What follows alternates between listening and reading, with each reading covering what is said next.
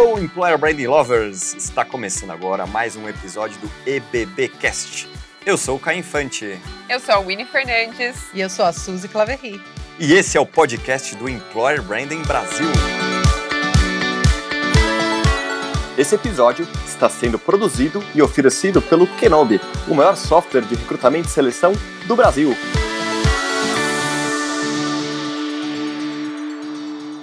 Hoje estamos com um convidado super especial, Renan Vidimontas. Renan, muito obrigada por ter aceito o nosso convite, por dividir um pouquinho aqui da sua história hoje, da sua experiência também. Acho que tem muito para agregar para os nossos ouvintes. Eu sempre falo, né, assim, que as histórias, as experiências, no fundo, são o que mais agrega, né, assim, para as pessoas que estão nos escutando. Então, uma coisa é teoria, o que a gente vê em livros, em artigos, muitas vezes, mas uma outra coisa é alguém que está ali vivenciando na prática. E não tenho dúvidas que você tem muito, muito para contribuir mesmo com todas as pessoas que estão nos ouvindo agora. Mas, bom, gostaria que você se apresentasse, contasse um pouquinho mais a sua história para todas as pessoas. Bora nessa?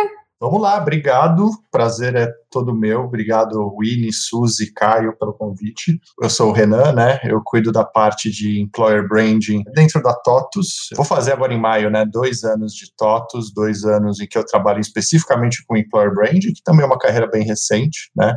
Eu acabei caindo, não tanto por acidente, mas acabei desviando aí, grande parte do pessoal que trabalha com o EB acaba desviando também. Eu sou formado em comunicação, comecei ali minha jornada ali de carreira indo mais para um caminho de marketing digital, até que chegou um momento ali na minha vida que eu tinha a Síndrome do Fantástico, não sei se vocês já ouviram falar dela, que é aquele, quando você escuta a musiquinha do Fantástico, dá um arrepio, um frio na barriga de trabalhar no dia seguinte. Esse era eu trabalhando com marketing, né? Não que seja uma carreira ruim, mas eu não encontrava ali muito meu propósito, o que eu gostava realmente de fazer. Ali no meio do caminho eu tive a experiência de empreender com alguns amigos de faculdade que fizeram empresa júnior comigo, e aí a gente abriu uma empresa que fazia o intermédio entre grandes empresas e universidades por meio de desafios de inovação. Servindo esse tipo de serviço para empresas, aí eu comecei a falar mais com RH, comecei a participar mais de feira de carreira, palestra em faculdades, e os nossos clientes normalmente eram as áreas de RH e de marketing também. Ali foi que eu comecei a brilhar um pouquinho o meu olho, principalmente com a parte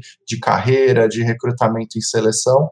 E com o tempo, a minha empresa fez uma parceria com a Companhia de Talentos, e aí quando eu voltei para o mercado, eu voltei já na Companhia de Talentos, uma oportunidade super legal que eles me deram lá, de fazer parte do departamento comercial para vender os processos seletivos e também os outros tipos de produtos que eles tinham lá. Foi quase um trainee no RH. Ali eu já descobri que, RH e a parte, principalmente de atração de talentos, era algo que brilhava meu olho. Usar a comunicação para gerar oportunidade, né, para colocar a pessoa certa no lugar certo, era algo que para mim fazia todo sentido, e aí surgiu a oportunidade para trabalhar especificamente com o EB na TOTVS, aí sim em 2018, para eu começar aí a botar umas ideias malucas em prática aí, juntando RH e marketing. Renan, sabe o que eu acho bem interessante, olhando um pouquinho mais do teu perfil, acho que ele tem um mix, né, que agrega bastante também, desde ter passado por recrutamento e seleção, um pouco mais de comunicação também agora, dentro de Employer Branding, mas você tem um olhar muito de negócio também, né, então, querendo ou não, Employer Branding, ele se conecta com diferentes áreas do negócio, mas para que as coisas realmente consigam funcionar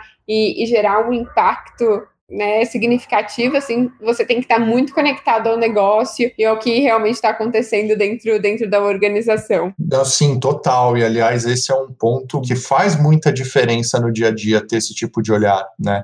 A pessoa que é encarregada por Employer Branding, e pela pouca experiência que eu tive até agora, a gente tem uma missão de falar a língua de muita gente, olhando para fora dos diferentes perfis de candidato que a gente precisa atrair, olhando para dentro dos diferentes tipos de colaboradores que eu tenho lá dentro, mas quando eu olho também com as áreas para fazer a coisa funcionar, né, para fazer os projetos funcionar, eu preciso falar a língua do RH, eu preciso falar a língua do marketing, eu preciso falar a língua do negócio. também, que é um dos pontos que você trouxe. Então, ter essa visão um pouco mais de negócios, ter esse background de marketing, isso me ajuda com certeza muito a conseguir fazer os projetos rodarem. A empatia com as outras áreas que também ajudam a fazer funcionar todos os projetos que a gente vai colocando em prática no dia a dia. Renan, você comentou uma coisa muito bacana, né? Não foi por acidente. Então, você trilhou o seu caminho para chegar lá, você viu a oportunidade, né? Você conectou com o negócio. E eu queria entender, né, quando você chegou na TOTVS há 2 anos, como é que foi, né? Te deram uma folha em branco, como é que você começou a falar sobre Employer Branding há 2 anos, que era um tema que ainda é novo, né? Há 2 anos, mais novo ainda, né? Como é que foi esses teus primeiros dias, semanas de TOTVS? Cara, foi enlouquecedor, assim. Realmente é um tema muito novo. Aliás, esse é um dos pontos muito legais do trabalho que vocês vêm fazendo, né? De trazer conteúdo para esse tema. Já existia essa área na TOTVS antes ou não? Ah, não existia. Foi o que a gente tinha era muito do que normalmente tem, que me causa arrepios, né? Quando são as pessoas que são recrutador, /employer branding, /diversidade, /DO, /tudo, né? E aí na TOTVS não era diferente. A gente não tinha esse olhar específico de especialista para employer branding. Era um olhar mais geral e uma das funções era employer branding. Vocês que trabalham com employer branding no dia a dia sabem que é bizarro você pensar em fazer alguma outra coisa no dia a dia que não seja B, com um tanto de coisa que a gente tem, com um tanto de projeto, com um tanto de meta, com um tanto de trabalho que a gente já tem no dia a dia pelo escopo de EB por si só, né? Imagina ter isso segmentado. Na TOTVS era assim. E aí, sim, a companhia decidiu ter uma cadeira específica para cuidar de EB. Eu fui o primeiro a sentar nela. E aí, voltando um pouquinho para o que o Caio perguntou, foi um mega desafio até para se capacitar, né? Para primeiro entender o universo que é TOTVS, entrando para colocar na prática no RH. Um dos pontos legais é que até é um dos pontos de EVP da TOTVS, né? A TOTVS é uma empresa que te dá muita autonomia para você conseguir fazer as coisas, o ritmo que ela tem no dia a dia te permite aprender e colocar em prática ao mesmo tempo e vamos embora. Então, a junção de eu ter achado, entre aspas, um lugar que me desse essa oportunidade, mas a sede que eu tinha de testar as coisas e fazer funcionar, isso foi muito importante. Aí, no primeiro mês e meio, a ideia foi de conhecer e conversar muito com a companhia, com as pessoas, com as áreas, para conseguir traçar um diagnóstico. O meu grande medo era acabar caindo na rotina do, vamos para a feira de carreira, vamos fazer evento, vamos fazer hackathon, sendo que eu não tinha nem uma base de métricas, eu não tinha uma página de carreira, eu não tinha EVP, não tinha nada. E aí você começa a tomar sua rotina fazendo o que as pessoas vão sugerindo, ou, tem uma universidade legal aqui, outra coisa ali, eu sentei um pouco para fazer um diagnóstico. E aí, dentro desse diagnóstico, a ideia que a gente leva até hoje, né, que a gente está evoluindo, hoje o time de Employer Branding não sou mais só eu, mas a ideia era que a gente atacasse, até por ter poucas pessoas, e o que é a realidade, imagino, de muitos também, no início ter pouco budget também para fazer as coisas, a gente dividiu em 5 pilares estratégicos, né? Então a gente trabalhava basicamente construção de KPIs e métricas, esse é o mais importante de todos, falando de uma forma mais prática, né, de como que a gente fez isso. Pesquisa em todos os pontos da jornada, dentro do funil de recrutamento e até o onboarding, a gente aplica pesquisa. A gente implementou um ATS lá dentro da TOTVS, que a gente não tinha ATS também. E aí a gente vai fazer 1 ano agora de ATS, mas isso é uma virada incrível para quem trabalha com EB, para entender os dados, para entender como é que está o funil dos candidatos, para entender como é que está, até por parte de comunicação, para montar template de vaga e por aí vai.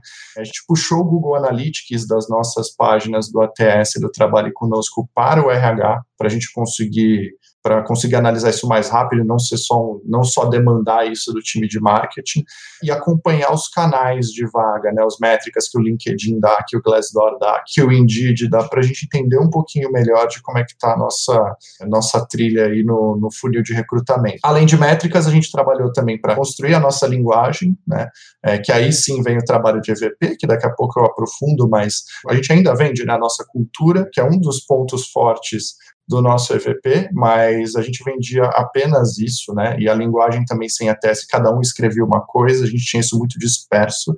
A questão de embaixadores, que é outro pilar que a gente trabalhou, para entender o quanto as pessoas estão recomendando a TOTVS e fazer parcerias internas com as pessoas, principalmente do ramo de tecnologia, que tem uma influência legal no mercado, para eles falarem sobre a marca empregadora da TOTVS também, para eles serem embaixadores da nossa marca empregadora.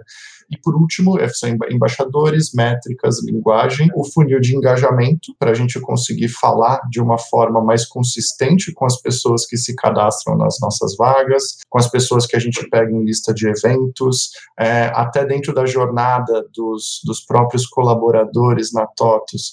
A gente reconstruiu o onboarding para que a gente engaje melhor as pessoas durante os primeiros 90 dias delas. E a gente fez um trabalho muito legal de jornada também lá dentro, para entender todos os pontos de contato que as pessoas têm com a nossa marca ao longo de tudo que a gente faz, tá? Então, em grande resumo, o que era embaixadores, linguagem, canais, engajamento e métricas, a gente fazia. O que saía disso, a gente não tinha braço para fazer. Só que com esses 5 pontos e com tudo que a gente construiu ao longo do ano dentro de todos esses pontos, hoje eu consigo ter uma base que me permita trabalhar com mais tranquilidade, né?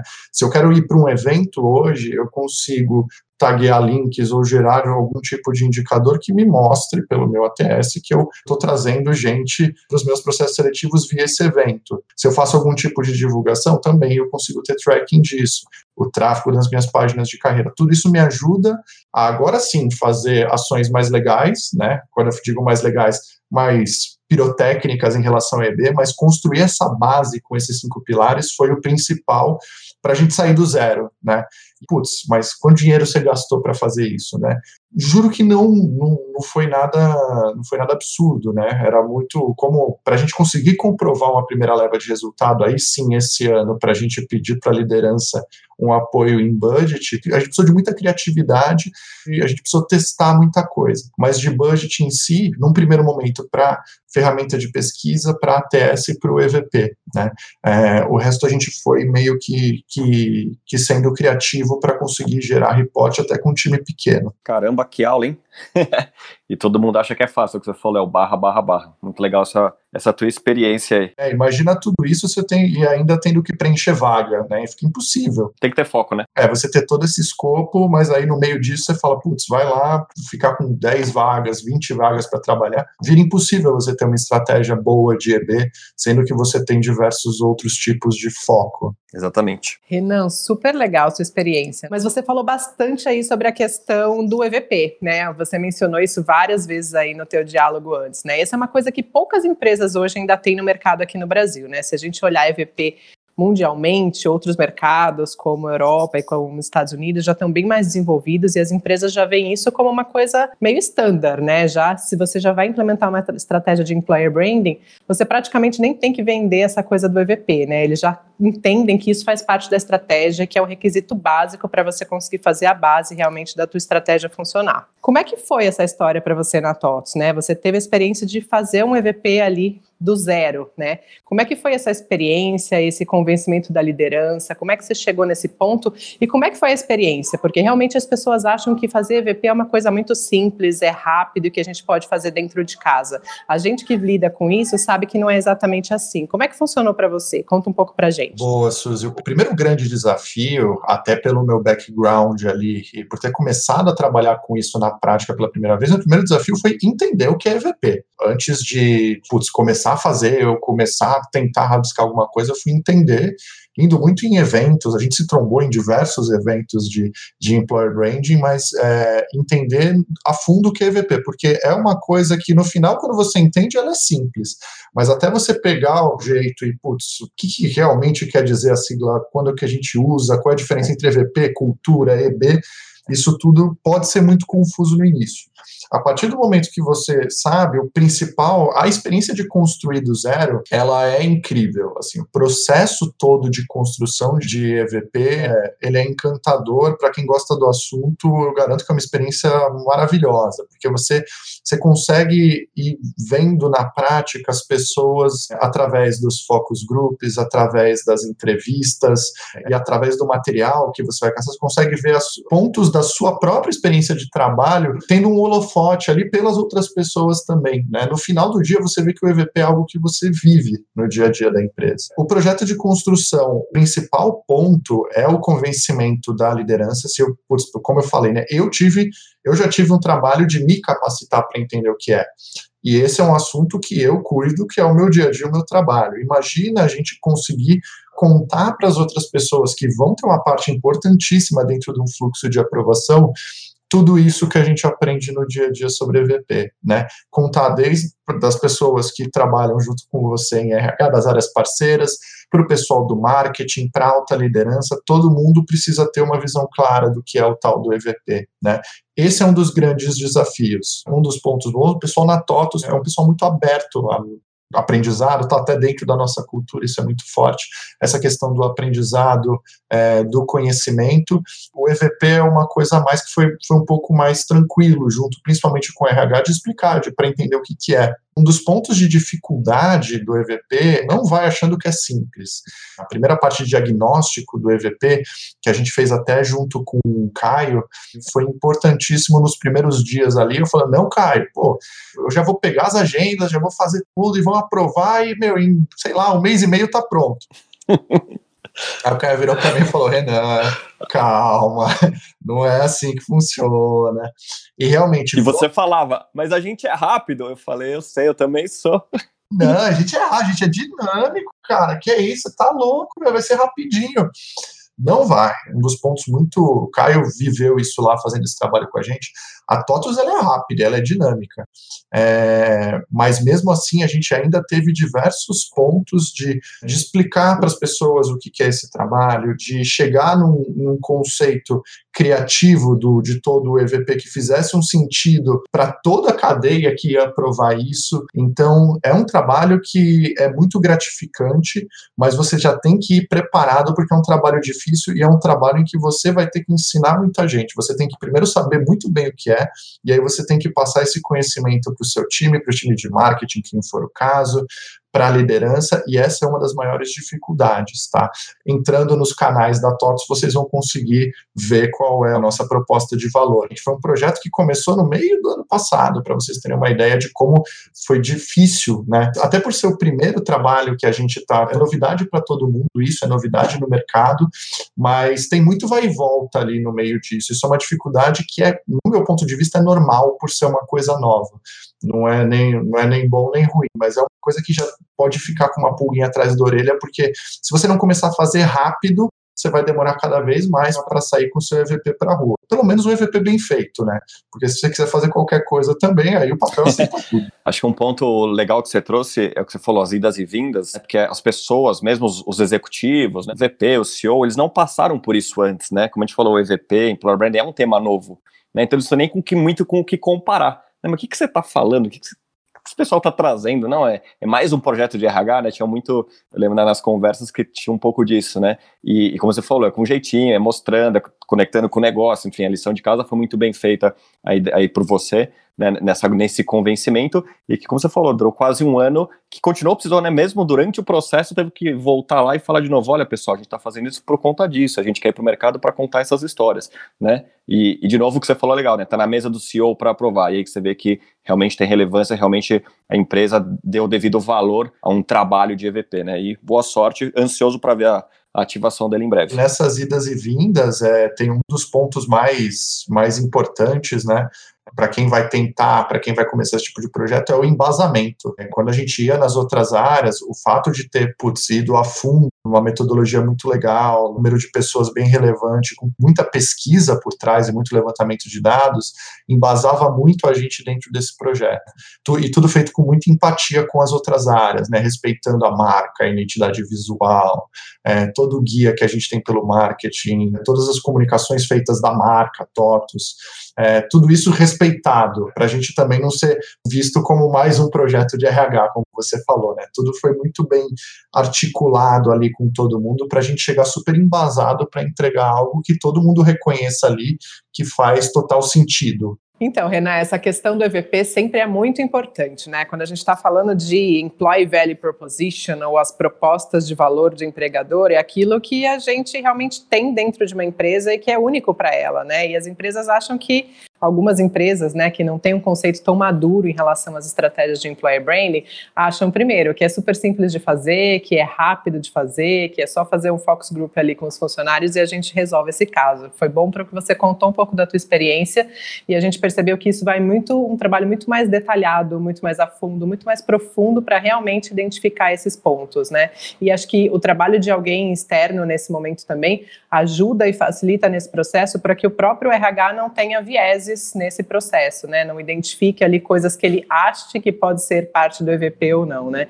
Acho que esse ponto é bem importante aí para quando as empresas realmente forem fazer um EVP que seja de verdade, né? Para quando você mostrar para fora, realmente ele seja atrativo para novos candidatos, ou seja, aquelas propostas de valor realmente façam diferença na vida daquela pessoa e realmente elas se sintam atraídas para trabalhar naquela empresa e, ao mesmo tempo, é importante que também as pessoas que estão dentro, né? Os colaboradores que já trabalham naquela empresa reconheçam aquela proposta de valor, que é algo que a gente vê muito no mercado, né? Essa dicotomia entre aquilo que se vende através de uma proposta de valor, né, meio às vezes fake, né, que a gente até brinca, e que aí não reflete exatamente aquilo que é que os colaboradores encontram no dia a dia da companhia, né, no dia a dia da empresa. Então é super importante que esse trabalho seja aí muito bem feito. Para fechar esse tema, eu queria só fazer mais uma pergunta aqui para você então. O que você achou de mais difícil nesse processo e o que realmente você tira de lições nesse processo de construção do EVP na TOTVS? A maior dificuldade é a questão de ser o primeiro. É difícil você ver alguém que tem esse tipo de experiência com o EVP.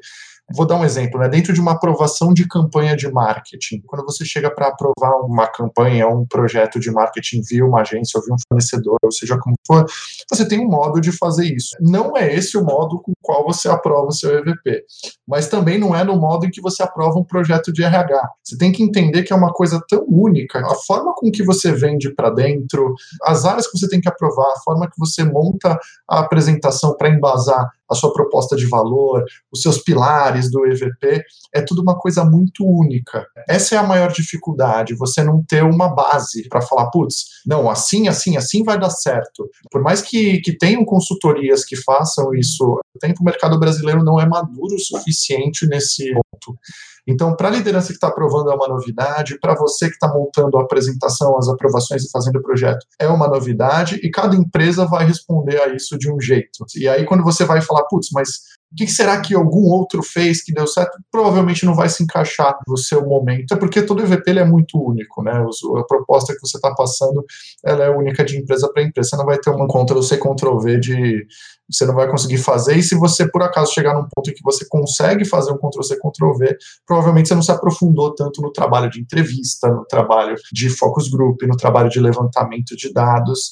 Isso é o principal ponto. Se eu for falar um aprendizado, se eu voltasse atrás, envolveria mais pessoas de outras áreas em eventos de employer branding. Eu falei no início daquele meu começo em que eu também estava me capacitando para entender o que é EVP, quais são os pontos que eu poderia trabalhar em employer branding, mas eu acho que nesse momento em que você está se capacitando, você não precisa fazer isso sozinho. Você pode compartilhar também essas agendas, esses encontros, outras áreas que sejam próximas, ou que você atenda, ou que te atendam, para que todo mundo aprenda junto logo desde o primeiro momento. E aí facilita quando você vai conversar sobre uma parte um pouco mais teórica de employer branding ou do próprio EVP, você ter esse conhecimento em conjunto já desde o início, já acho que ficaria mais fácil. Perfeito, Renan. Bora pro bate-bola agora? Bora lá. Eu já sei a resposta, mas gostaria que você falasse um pouco mais sobre isso. Você tem algum livro que te ajudou a aprender um pouco mais sobre employer branding? Agora vai um momento de confessionário aqui para vocês, que eu não tenho o hábito de leitura, assim. Isso é um ponto bem único meu. Eu funciono mais com videoaula, com podcast, com artigos, mas ler livros especificamente é uma coisa que eu não consigo parar e fazer. Para mim foi muito importante estar dentro das agendas de meetup de employer branding, principalmente desde o início.